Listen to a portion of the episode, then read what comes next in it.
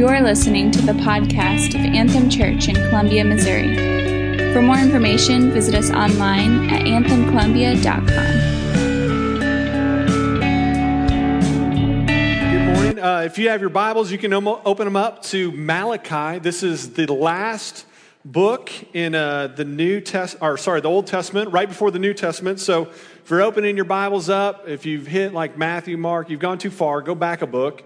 We're going to be in Malachi. When I was first getting familiar with my Bible, I was like, Malachi? Is like this guy like an Italian prophet or something? But no, it's Malachi. And so that's where we're going to be. And so Malachi, his name means my messenger.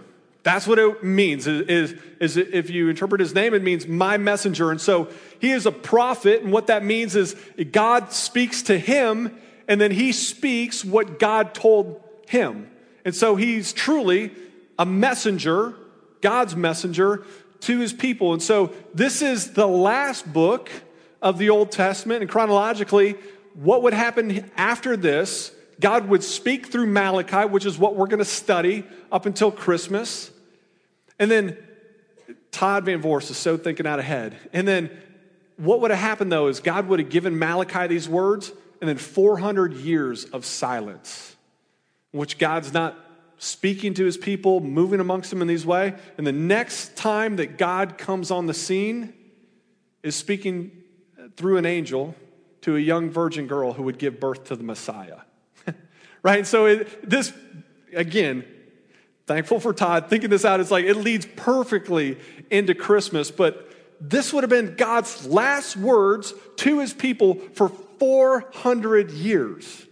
And so, pretty important stuff. And so, we paired this with Nehemiah, which we just finished, because it's the same time frame. This is after the exile. They're brought back, they've rebuilt the walls of Jerusalem, but they're still kind of reforming their hearts. There's still some work yet to do. And so, if you were with us last week as we finished Nehemiah, Luke taught, and it was really just this great illustration that the people of Israel were kind of content in life cleaning up cobwebs meaning like they were content cleaning up some messes, but never thought to kill the spiders.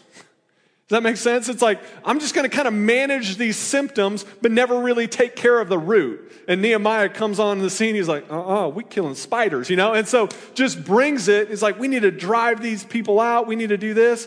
And so they really kind of reform. And so, again, you've got the, the, kind of the scene of what we're still talking in that vein. They, are, they have not yet arrived. And so Malachi really picks up in that tone that there's still some work to be done. They're under construction, our series theme. Their hearts are still under construction. There's still some things that need to be addressed. And so Malachi chapter 1, verse 1 says that the oracle of the word of the Lord to Israel by Malachi. Verse 2 this is God speaking through Malachi, says, I have loved you, says the Lord. But you say, How have you loved us? Okay, stop there. Uh, God is speaking through his messenger, and the first thing God wants to communicate to this whole group of people, he's saying, I have loved you.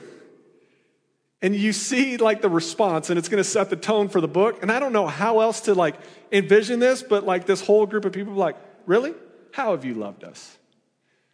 If you're going to start questioning God, like you better be ready to throw down, right? Like God proclaims, like I've loved you. It's like really, it, it makes me think of like uh, if you've ever uh, think of a courtroom. You know, somebody goes on the witness stand, and we're going to kind of go back and forth. What is happening? And some of you like are envisioning Judge Judy because that's all you know right now. That's okay. Go with that, right? And so what is happening is the nation of Israel is putting God on the witness stand, and God says, I have loved you. And they're questioning him, like, Really? How have you loved us? Man, okay, so God goes, and you're gonna see as he continues on, he references Jacob. He said, I've loved Jacob, but Esau. And so God proclaims his love and he backs it up by telling them about Jacob, and in verse 3 said, But Esau I've hated. I've laid waste to the hill country and left his heritage to the jackals of the desert. But again, in context, he talks about his love for Jacob. Y'all are going to get some Old Testament history here. Because that would have that would have been a weighty thing. He's like, I have loved you. And he references Jacob. So who is Jacob? Jacob and Esau were brothers, twins, born at the same time. And Jacob is the one whom, before they'd done anything, good or bad, God said, I'm going to be with him. And so Jacob gets the birthright, Jacob gets the blessing, Jacob wrestles with God and gets a name change. I don't know how that worked, but he gets his name changed to Israel. Okay, and that's who he's talking to. Is this is an oracle to the people of Israel. That is Jacob, same person, just a name change. And so God's saying, Man, I have chosen you. And there's some weight to this because let me continue the Old Testament history here. Is, is God then used Jacob slash Israel, and from there he had 12 sons who would begin to grow their families into what would be the 12 tribes of Israel. Anybody name any of those sons? Maybe one of them would ring a bell. Joseph, guy with the Technicolor dream coat, right? Like that was that would have been Jacob's favorite son, and so he gives him the sweet coat. Okay, it's starting to ring a bell. You saw something on Broadway about this, right? Not quite like that, but but anyways, God would have uh, so God would have grown this family. And if you briefly remember Old Testament history, Joseph was sold into slavery by his brothers, jealousy. And they would, if we got the map, actually, Nathan, if you can pull up the map, you're going to see they were in this modern day kind of Israel. You see that there? And he would have went down into Egypt, which would have been in that corner of Africa. His brother sold him there. What they intended for harm, God meant for good because he would then be eh, right underneath Pharaoh, second only to, to Pharaoh, world power. And so God would have incubated him there, and there's a famine. And so his brothers come for food. Remember some of this Old Testament stuff? And they move down there, 70 in all, and they're there in Egypt. And God, again, descendants of Jacob, Jacob himself would have been one of those that moved to Egypt to be with Joseph.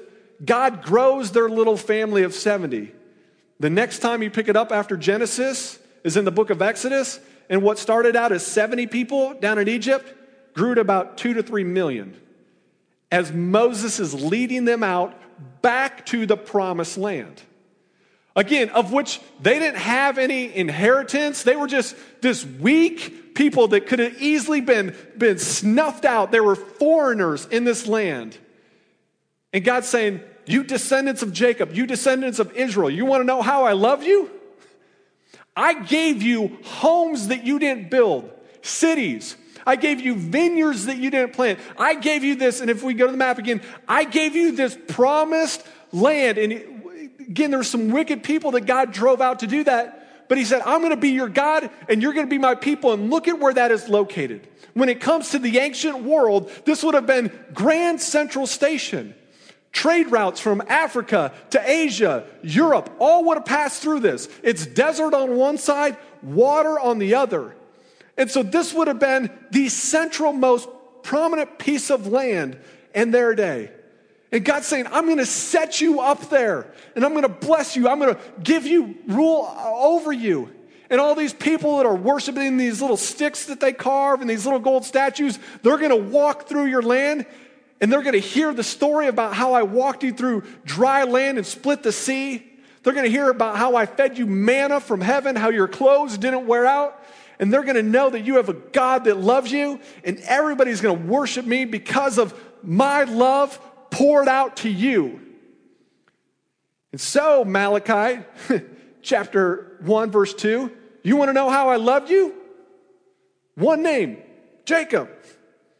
And that would have carried all that to it as they're hearing this, as they're kicking back in their homes. God saying, You want to know how I love you? I chose you. And I set you up and blessed you in this way. But why do we lose perspective? Does that make sense? That, somehow, despite all of that, they question God, and at the very core, God, do you even love us? You ever had those moments? Come on now, we can be real. We're in church, right? You ever had those moments where you kind of lose perspective and you're like, man, God, I don't even know. Like, I just feel distant from you. Okay, I'll share one. Pastor to people, right? This summer was having one of those moments. And for me, like the thing that really makes me question that is like relational tension. And I can deal with like a lot of like inanimate stuff, like, oh, we need to, you know, raise more money or something, you know, for our family, or we need to, uh, you know, this pipe broke. I'm like, oh, I'll just fix it. It's just a pipe. Like water in our basement, that stuff. I, don't like water in my basement, but that stuff I'm like, you know, it's, just, we can deal with that. But people tension, man, for some reason, 6'3, 220, but if I got like, you know, people tension, I just become like putty. I don't know why.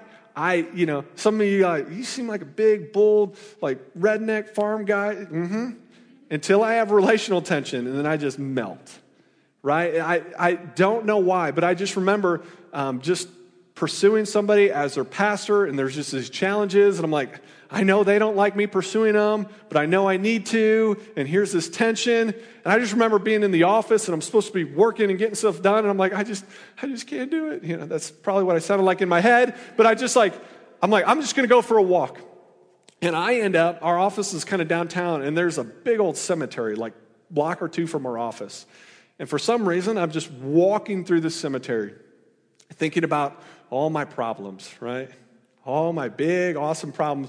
And then you're walking around and you start looking at tombstones and you notice the names. And then you start to notice like more specific things like the dates. And some of them are really long, you know, long lives. Some of them are short. Uh, and then he, then you start to see they all have something in common. They're dead. Don't know if you know that. You like you walk around a cemetery, like those people are dead. And for, for them, it was God brought about perspective by looking back at history. For me, I'm telling you, there was perspective brought looking forward. As I'm walking around thinking about my problems, and it, it wasn't an audible voice from the Lord, but it just as well have been as God's like, You're going to have one of these someday too. Like, are you going to sit, stand, and stew and, and be sad about this? Or are you just going to do what I'm telling you to do? Man up, continue to have hard conversation, it is not, it just brought about such a perspective. I don't even know how to begin to explain it, but, but looking at the future in that reality, the death is the destiny of every man, the living should take this to heart. Psalmist, you know, saying uh, uh, that teach us to number our days, O Lord, that may, we may gain a heart of wisdom. It just brought about perspective. And so for here, they're saying, well, God, I don't know how you loved us. Look back. Maybe if you're one of those that's like, I don't, I don't know, I don't feel like I. Look at your health, look at your family, look at your education, where you're at. You can look back and see God's hand is all over your life. Look forward and say, okay, what? You, have a divide. And for me, it's like, what are you going to do? Take your ball and go home? Like knowing that this is the reality? I think the past can provide perspective. That's what he does here. The future can provide perspective. But the best perspective that we add, that we have advantage, and this isn't to sound corny because we're in church, but the reality is Jesus Christ. People are like, I don't know if God loves me. Really? Because he sent his son, Jesus Christ, to die for us. God can be no more loving and good to you than he already has through Jesus Christ. God, I don't know if you love me. I, I, I got a C on that test. Really? Because I sent my son to die for you that you could spend eternity with me. The cross puts things in perspective. And so, why we have this tendency to just put God on trial, myself included. Look back, look ahead, look to Jesus, and you should have perspective. But something transitions here in the text. you know, it's like case closed. Anybody doubting that God loves them? I'm Like, okay, no, you can come off the witness stand. And God comes down and he's like, Now, Israel, why don't you go on up there? you question, Do I love you? Let me ask you, Do you love me? Go to your text, verse 6. God says, As a son honors his father and a servant his master, if then I am a father, where is my honor? If I am a master, where is my fear? Says the Lord of hosts to you, O priest who despise my name. God's saying, I'm your father, where's my honor? I'm your master, where's this right fear? And he's saying this to the priest. It's not even a question of love. He's just saying, Is there any respect? And these priests are despising his name. That is, these are the, the holiest among them. These are the people that are supposed to be leading other people. And yet they're despising. That word despise means to look down on with contempt or have a deep repugnance for. Like you just, ugh. okay, how do I illustrate this in Mizzou? Okay, think of Jayhawks, right? we joke, but, but for me, I, I know there's a Jayhawk fan in the crowd, but but for the rest of us, like for me, I'm from Iowa, you know, I went to Iowa State. There's just something like when I heard about Iowa Hawkeyes, I imagine it's like Mizzou Tigers to Jayhawks. There's just something in me, and I'm not making this up, but you're just like, why? Why would anybody in their right mind, Lawrence, Kansas, really? Like, like, okay, Sodom and Gomorrah, like, like, it just, you have this, this, like, why would anybody in those colors and rock chalk what does that even mean? And, and so there's just this, ugh, you know? And, and so when you, when you think about someone, there is this contempt you feel towards them.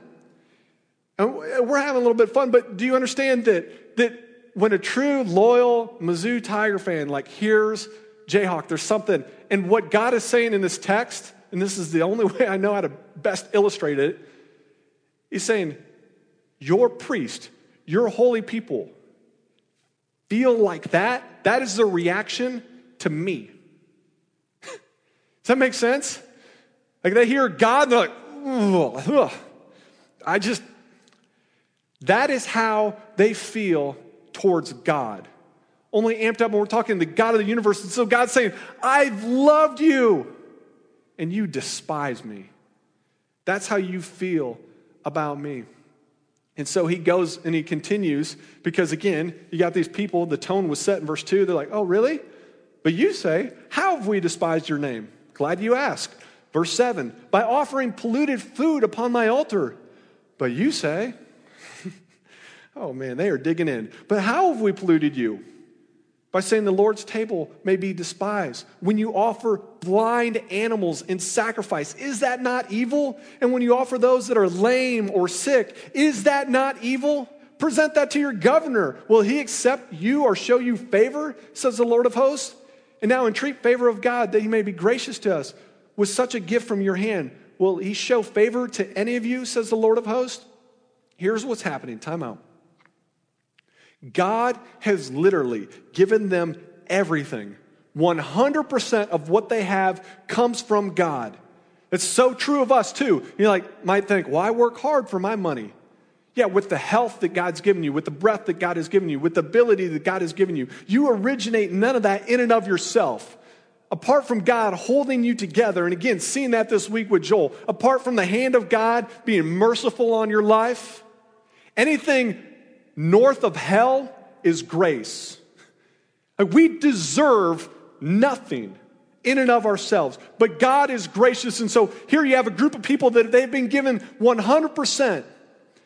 And God is simply saying, Hey, would you give your first and your best, some of it back to me? You can keep the majority of it, but some of it bring back as a sacrifice, as an offering to me. And what that means is this is before the time of Jesus, and so they would do sin offerings.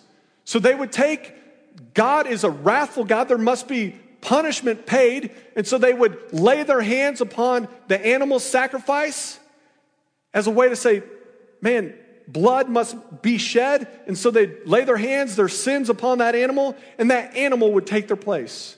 Some of it was just offerings of thanks. And some of it went towards like the priest and the people working in the temple. God would set of that whole tribe, the Levites that were ministering in the temple. God's saying, You guys don't plant vineyards, you guys don't have flocks, you got, you got to dedicate yourself to all my work, and we'll just let the other 11 tribes, in their generosity, they'll help take care of you. And the people are shutting that down. They're doing lame sacrifices, lame offerings. And so, what does he mean by this polluted food? He says in verse 8 that the animals are blind, lame, and sick. That's what they're bringing as their sacrifice. So, grew up on a farm, like you, if you can imagine, or maybe you've seen like the the little infomercials about like giving towards like pets that have been abandoned, right? You just see this like sickly looking, ganted up, like three legged blind sheep, right? You can like see its ribs, and it's just somebody needs to just put it out. That's what really needs to happen. But they're, what's happening is they're taking these sick, blind, lame, frail animals and saying, you know what? We're supposed to give to the Lord. We'll just give him this. It's a sheep, kind of. And then they take it at, and that is like what they are sacrificing. And what God's saying in this text is like, that's not an offering. That's not worshipful. That's cheap. That's selfish. That despises my name. And he goes on and he's saying, give that to your governor. Again, this is an agrarian culture. They're, they would pay their taxes sometimes with food. I mean, you can give them a chunk of money or you give them a sheep. And he's like, give that to your governor. Would he accept that? Absolutely not. He's not going to be happy if you try and pay your taxes with that. But you cheat me. And what does God say? Verse 10, if you want to underline, this is a good one. He said, Oh, that there were one among you who would shut the doors, that you would not kindle fire on my altar in vain. I have no pleasure in you, says the Lord of hosts, and I will not accept an offering from your hand. Shut the doors. It would be better if you brought nothing than brought that. Celebrated our eighth wedding anniversary last week. For you young married people, right? You don't want to forget your anniversary. But worse than forgetting your anniversary would be remembering your anniversary and bringing a terrible gift to that. Can you imagine? It'd be one thing to forget the day that I married my wife and, and, be, be grateful for that. It'd be another thing to remember and consciously, you know, oh, you know what? And go on Craigslist and buy a used mop and present that to my wife for our anniversary. Do you see how that's more offensive? It's like you knew you were supposed to be bringing offerings. You knew you were supposed to be sacrificing. You knew that. It is worse that you took that lame sheep, put it on a cart, brought it halfway around the world, and then sacrificed that. God's saying, I wish you just shut the doors. Just shut it down. If that's what it's going to be, if you know you're supposed to be generous, you know you're supposed to give, and that's what you want to do, be better to just not. Because here's what's happening is your giving communicates what you think of God.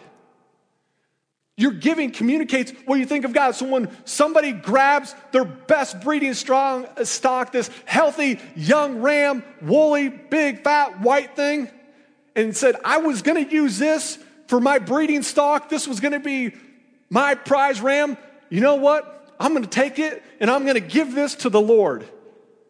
That says something about their faith, their trust in God, the worthiness that they think God is worthy of, right? It's a value statement. Now, here's the thing your giving communicates what you think about God. And so he's confronting them in this. But don't make this mistake. People like me are to be black and white, and it's like, so is it wrong to have nice sheep? That's to say, in our context, is it wrong to have a, a nice house, a nice car, uh, to take a vacation with my family? Is God saying that it's wrong to have nice sheep? No. No. What God is saying is it's wrong to have nice sheep and be unwilling to sacrifice any of them. Verse 14, he clarifies, he said, Cursed is the cheat who has an acceptable male in his flock and vows to give it, but then sacrifices a blemished animal to the Lord. That's the problem. The problem isn't that, that you know, you have something nice. The problem is that your only investment, your only nice things are just for you. And so, by the grace of God, yeah, invest well, be shrewd, grow your flock. But just don't be stingy when it comes to the Lord because your giving communicates what you think about God. God's given 100%. You're just simply releasing back to Him what He's given. It shows an incredible trust that God is sovereign, that God is in control, that He is worthy. That's what they're giving. That's what our giving communicates back to the Lord. Now, in their town, their offerings, it would have been incredibly visual. Like it would have been one thing to like to see the Joneses with their like big sheep, like you know, a couple of them, like one under the front, one under the back, like carrying it up there, you know, and like we give this to the Lord. Then meanwhile, you know, here comes the Smiths, and they just kind of like got their little frail sheep, and they're like trying to perk its head up, you know, as it's like kind of day, and they're like, we give this to the Lord. Anybody watching would have been like, hmm, I think one of you doesn't think very highly of God, right? It would have been incredibly visual. And I'm kind of bummed because here in our day, how what people think about God they're giving is not visual. It's a very private matter. In fact, even if it were at best, like you, you could write a check, you know, and you can write a check for whatever amount, two cents or $2,000, you fold it up, it looks the same as you drop it in that box. Not like a sheep, you know, like you would have been able to tell which ones were good, which ones were bad. You can't tell. In fact, most of our giving's like done online. And so I was just thinking, in the spirit of this text, please don't walk out during this illustration, okay? Stay with me. In the spirit of this text, like what if we made our giving visual as it would have been then? And so to get with the accountant and say, hey, can you give me, and Nate, I, the slide, can you give me everybody's giving? And we'll just put that up there because, again, I would want everybody to be able to see what it is that we think about God. Our giving communicates that. And so to have like kind of that being shown, Nate, do we have that? That no, guys, I'm not crazy. Come on, right? I, I'm not gonna post your giving up there it would have been, in that time, it would have been very visual. But there's a lot of reasons why you wouldn't do that here and now. But here's the thing is I wish I could. And not for the reason that you might think, not to shame anybody. But the reality is, I'm trying not. The reality is the generosity of this church is flat out incredible. Like, I wish I could put our giving up there because you guys, as a church, are so incredibly generous. It's the freshman gal that's working a minimum wage food service job that's giving generously off what she's making. It's the young couple who's never given before but decided God is worth it. So they sell a car so they can carpool together, get rid of a car payment so that they can begin giving generously to the church. These are the real stories that are happening. It's the, it's the family that just continues to grow and money gets tighter, but they say, we want to continue to be generous, letting our giving, giving determine our living. And so it's that family that continues to have growing expenses, but they want to train their kids that God is worthy. And so they give generously. I wish I could. Because I believe that, that the vast majority, again, as, as leadership, we said we just want to have 100% participation. Just participate. And y'all don't just participate, you show up. It's why last year, in our first year as a church, our expected giving was at 256%. I read this thing and, I, am I'm, I'm seeing what Malachi is communicating on behalf of the Lord, and I'm like, I just can't, I don't, that's not our people. like, I'll teach them the text and what was happening there. I really feel like for the overwhelming majority of the people, your heart, what you're communicating with your giving, is that you trust God, that you want to be generous. And so I would just want to say, I'm so encouraged. And it's not only just in finances, it's in shoeboxes. We've referenced it, but it, you can tell it's a big deal that, that last year, with about the same number of people, we filled up 72.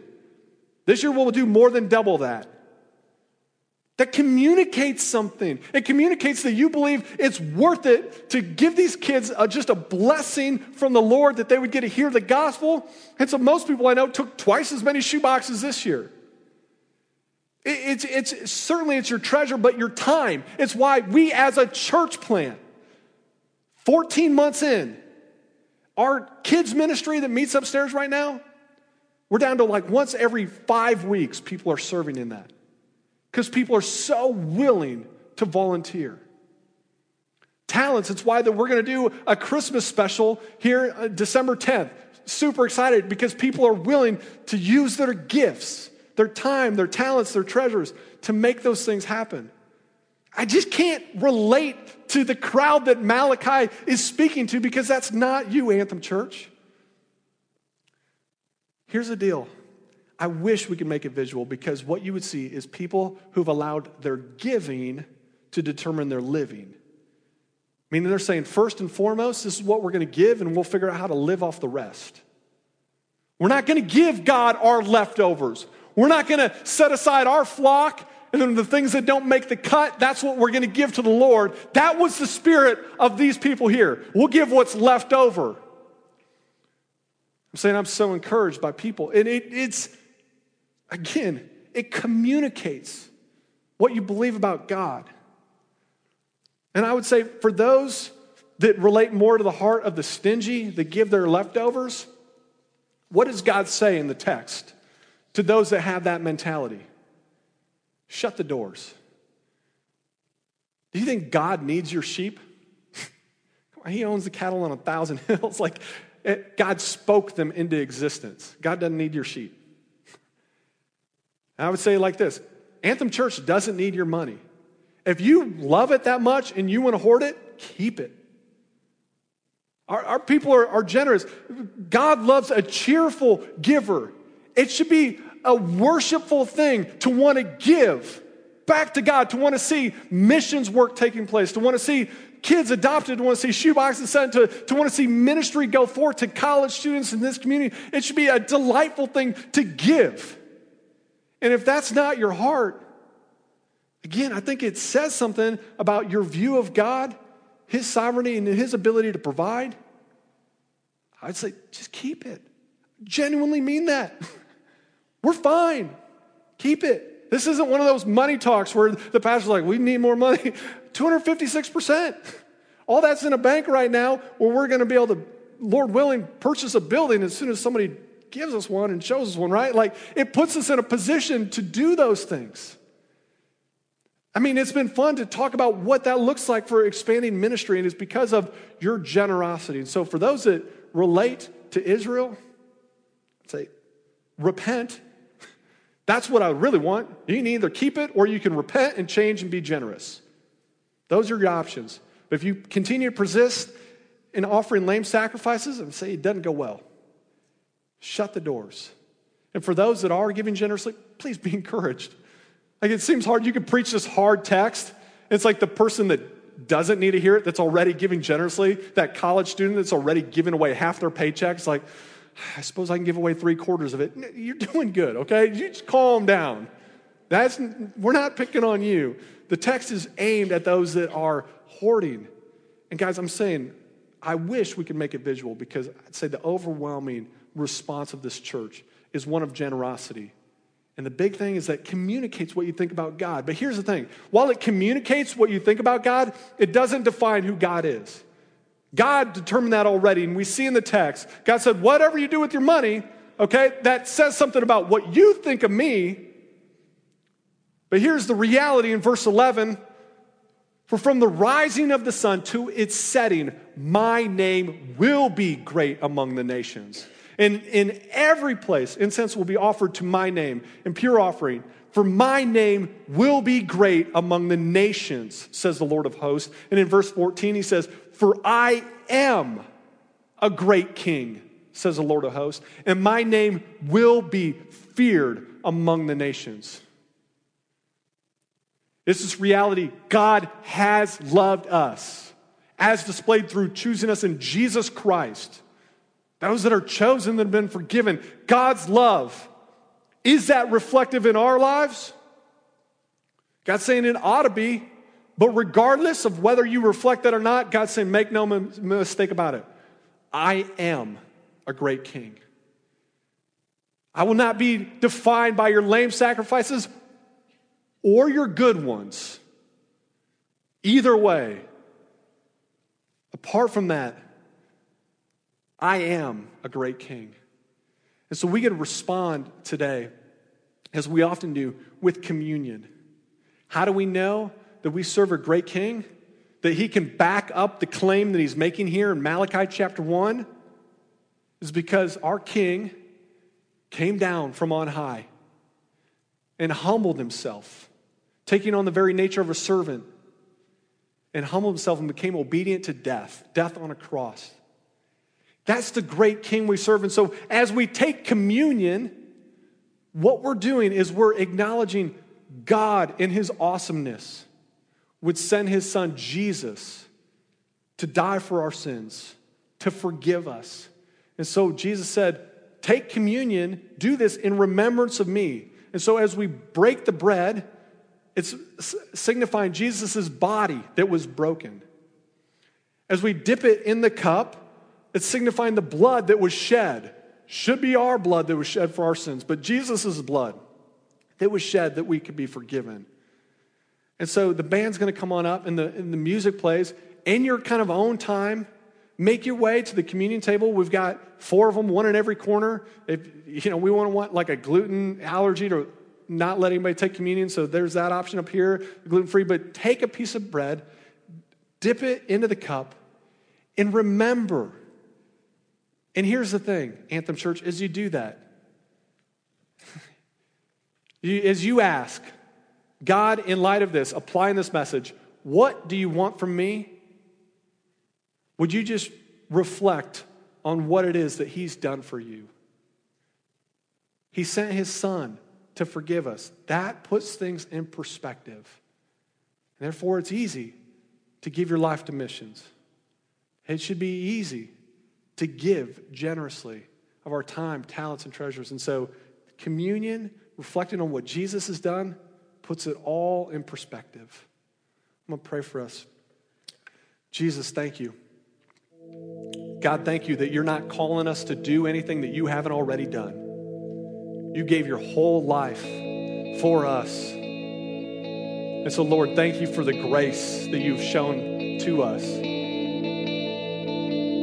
Lord, we just acknowledge right now that all that we have, it's from you. And Lord, would this truly be a surrender now as we take communion? God, that in light of that, we could forgive because you've forgiven us. We could love because you loved us. And we could give because you have been so generous to us. And so, God, would you renew our hearts? Would it be with great joy that we respond today?